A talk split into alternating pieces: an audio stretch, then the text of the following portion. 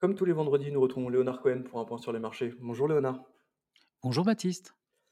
Alors cette semaine, les yeux sont encore rivés vers Israël et le conflit qui a éclaté il y a maintenant une dizaine de jours, et un conflit qui a l'air de complètement bloquer et paralyser les marchés. Je dirais paralyser les investisseurs, euh, quels qu'ils soient, bien évidemment, euh, puisque la crainte d'un embrasement est une euh, réalité de tous les jours. Bien évidemment, tout le monde est, rivé, entre guillemets, sur les développements autour de, cette région. Euh, cela angoisse. Quand on voit, les les soutiens des uns et des autres, on s'aperçoit que le conflit, peut devenir mondial. Donc il est certain que qu'on marche sur des œufs et les investisseurs qui étaient déjà extrêmement frileux avant les événements, eh Mhm. bien, évidemment sont sont très peu enclins à à revenir dans les marchés, donc il n'y a pas d'acheteurs. Dans ces périodes-là, bien évidemment, soit on croit au pire et on n'a plus rien à faire ou à regarder les bourses. On peut être inaudible et on doit continuer de travailler dans en utilisant ces processus, ces analyses. Pour l'instant, il n'y a pas de dégradation. Je parle sur par rapport aux éléments économiques. Il y a des dangers, il y a des peurs, mais il n'y a pas de dégradation supplémentaire par rapport à ce que nous avions connu en septembre. Voilà, c'est le message de de Ginger au moment où nous parlons. Alors un des premiers indicateurs qui est regardé, euh, vu la, la région du monde au Moyen-Orient, c'est le pétrole et éventuellement le gaz euh, avec le Qatar. Euh, comment est-ce qu'on peut expliquer le fait qu'il n'y ait pas tant de hausse et de mouvement que ça sur ces, sur ces matières premières? Alors pour effectivement, vous avez raison de signaler. Alors le pétrole pour nous n'est plus un critère, heu, comment dire? Heu, parmi les plus importants puisque c'est les pays producteurs qui fixent son prix. Rappelez-vous qu'au mois d'août, la l'Arabie Saoudite avait décidé de couper sa production et c'est ce qui avait fait monter le prix du baril, donc avant même le le conflit. Mhm. Là, le pétrole a monté, mais il n'a pas montré monté aussi fortement que ce qu'on aurait pu imaginer, comme on avait pu connaître par exemple, lors de la hausse du du prix du gaz, l'année dernière lorsque la Russie, mettait la pression sur tout le monde, pour l'hiver.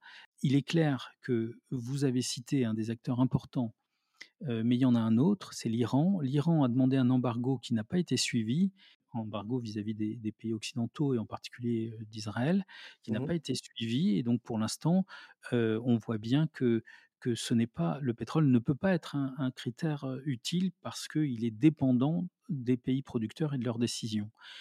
Par contre, vous avez cité un pays, le deuxième, le Qatar. Le Qatar qui est une plaque tournante de flux financiers importants. Donc elle est très importante. Pour l'instant, elle est préservée et c'est pour ça que malgré tout, il y a des négociations en cours. On le sent bien, on le voit bien.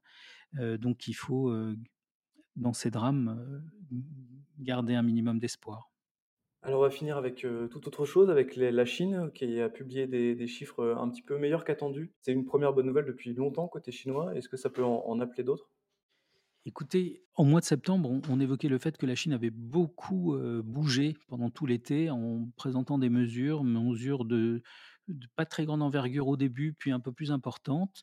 Heu, on Mmh commence à voir les premiers résultats. Il faut pas attendre beaucoup plus, pour être honnête, à ce stade, parce qu'il y a 2 acteurs, entre guillemets, qui sont, impatients de plus de clarté.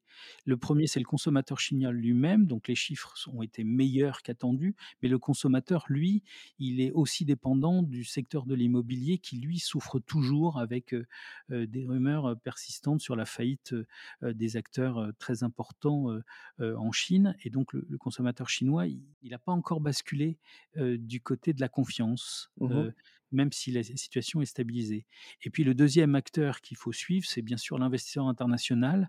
Alors lui, il est il est quand même atteint, heu, en ce qui concerne la Chine parce que parce que la géopolitique est bien là.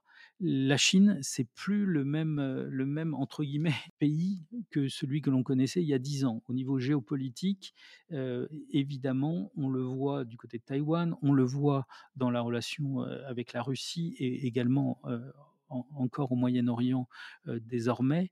Donc pour un investisseur américain, vous voyez, clairement, ça peut être plus compliqué que d'investir en Chine si jamais un conflit devait se se généraliser ou, ou s'étendre à Taïwan ou je ne sais quoi. Donc il y a deux parties qui ont encore du mal à faire en sorte qu'on retrouve la situation d'il y a quelques années pour être serein sur l'investissement chinois. Par con par contre, clairement, ça a un effet, plutôt positif sur la stabilisation de l'économie mondiale pour les prochains mois. Bien, merci beaucoup Léonard pour, ce point sur les marchés. Merci beaucoup. Très bonne semaine à tous.